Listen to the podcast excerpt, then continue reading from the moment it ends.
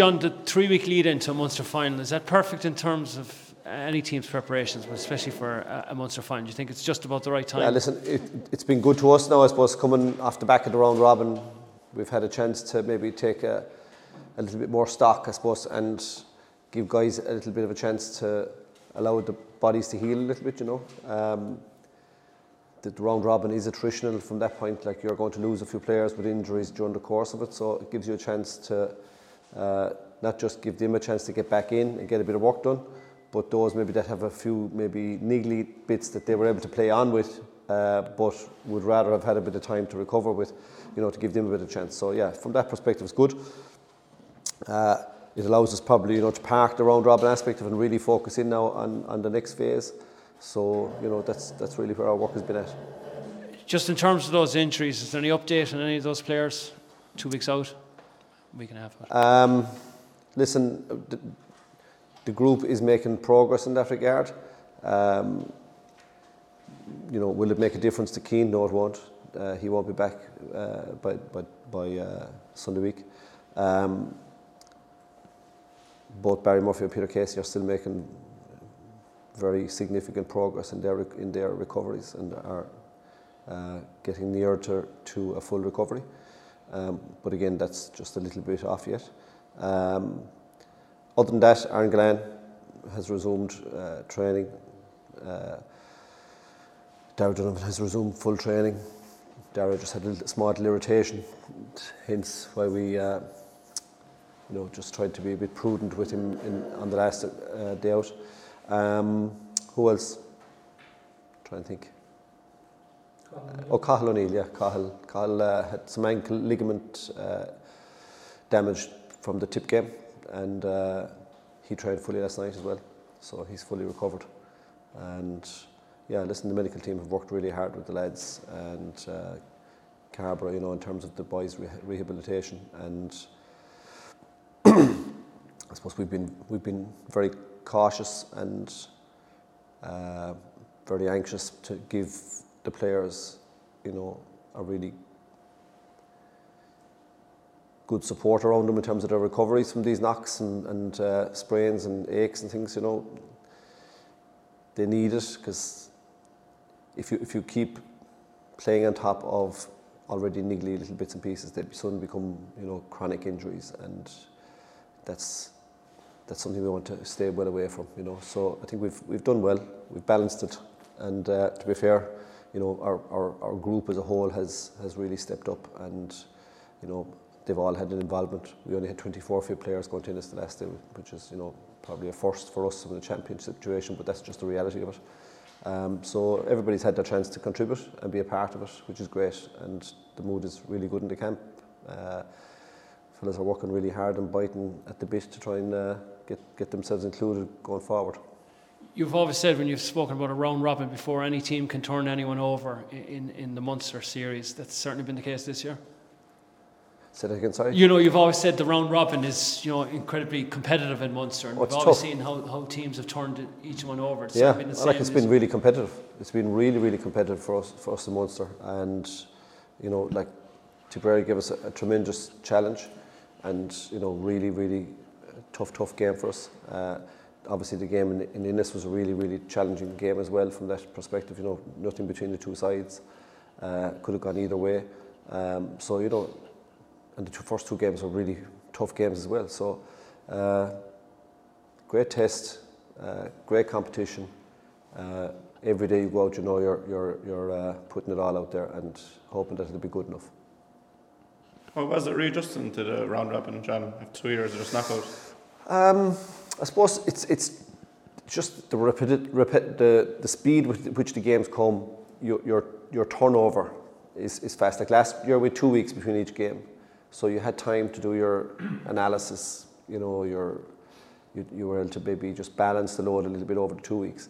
Whereas when you're going in a six day or seven day turnaround, as we were this year, with the, with both pairings in the games, um, you have to get everything done really quickly. So our analysis team, you know, Shani Donald had a busy, busy, busy time trying to turn over the games, and you know, even having your your team named on the Wednesday for the match on the Sunday, you're, you're, you're almost naming it in the dark, if you like, because you know that there's some players who have been unable to, pray, to train on Tuesday, but you're hoping they'll be able to train on Friday and be okay for the game on Sunday.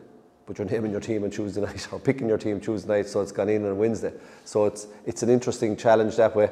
Um, but listen, we're, we're probably adaptable enough now and experienced enough to, you know, how to know how to handle it, I suppose, really. And uh, yeah, so that's why you end up with players playing sometimes that are not on the team that was selected because you just didn't know when you were selecting it that they'd be fit or not, you know. So you had to make a call on that later in the week after you'd actually picked your team, which is a bit ironic.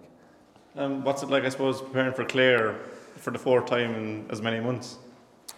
Um, I haven't thought about it like that, to be honest with you. You know, we're just focused on the next game. Uh, you know, the fact that it's Clare doesn't really make any difference as such, you know. Um, we're, we're just focused on ourselves. We weren't altogether happy with our own performance the last day. We, we, we felt that we didn't hit a level of performance that we would be uh, having set out to, to put in, you know, in, in many respects, you know, in terms of our, our, our scoring was low, lower than we'd, we'd uh, normally have. Uh, you know, our work rate wasn't as high as, you know, we might like it to be. Uh, it was good, it was, it was very good, but we know that there's still room for for uh, for improvement there. And I think just on, on, on particularly on, on, on puck out, I think you know we, we were we were weak on that, and you know that's something we'll we'll have to uh, we'll have to go after. John, I suppose in terms of the match from Clare, uh, the Clare game, how much of the process is kind of you know learning from what Clare did, or, or, or, or, is there any adaptation, or, do you ever change what you do? do you, are you always trying to go to do the same thing, or do you make you know slight tweaks or, or, or tactical changes based on, on the first game, especially when you're playing a, a team twice in, in, in quick succession? Um, listen, you, you're of course you're going to learn from the previous games. Uh, you're always going to spot pieces of patterns uh, to plays, patterns to set pieces, and you know you've got to learn from those, and you've got to you know share that learning with the with the group and discuss it and decide on how you're going to, to deal with it. You know, are there are there main you know major structural changes required to do that? No, uh, but you know there are particular points of emphasis, definitely yes. And it's finally for me, the, you know, a lot of people saying that Clare are a surprise packet in Munster this year, but I suppose given the talent in that squad and, and, and the, the manager at the helm there, when you when you kind of look at it a bit deeper, no surprise at all to see them going as well as they are. Yeah, absolutely. You know, they've got class players all over that pitch, and you know, they've they're working really really hard. They're putting in huge shifts out in the pitch, which you know any team that's doing that gives themselves a chance, and they have quality forwards who can take scores.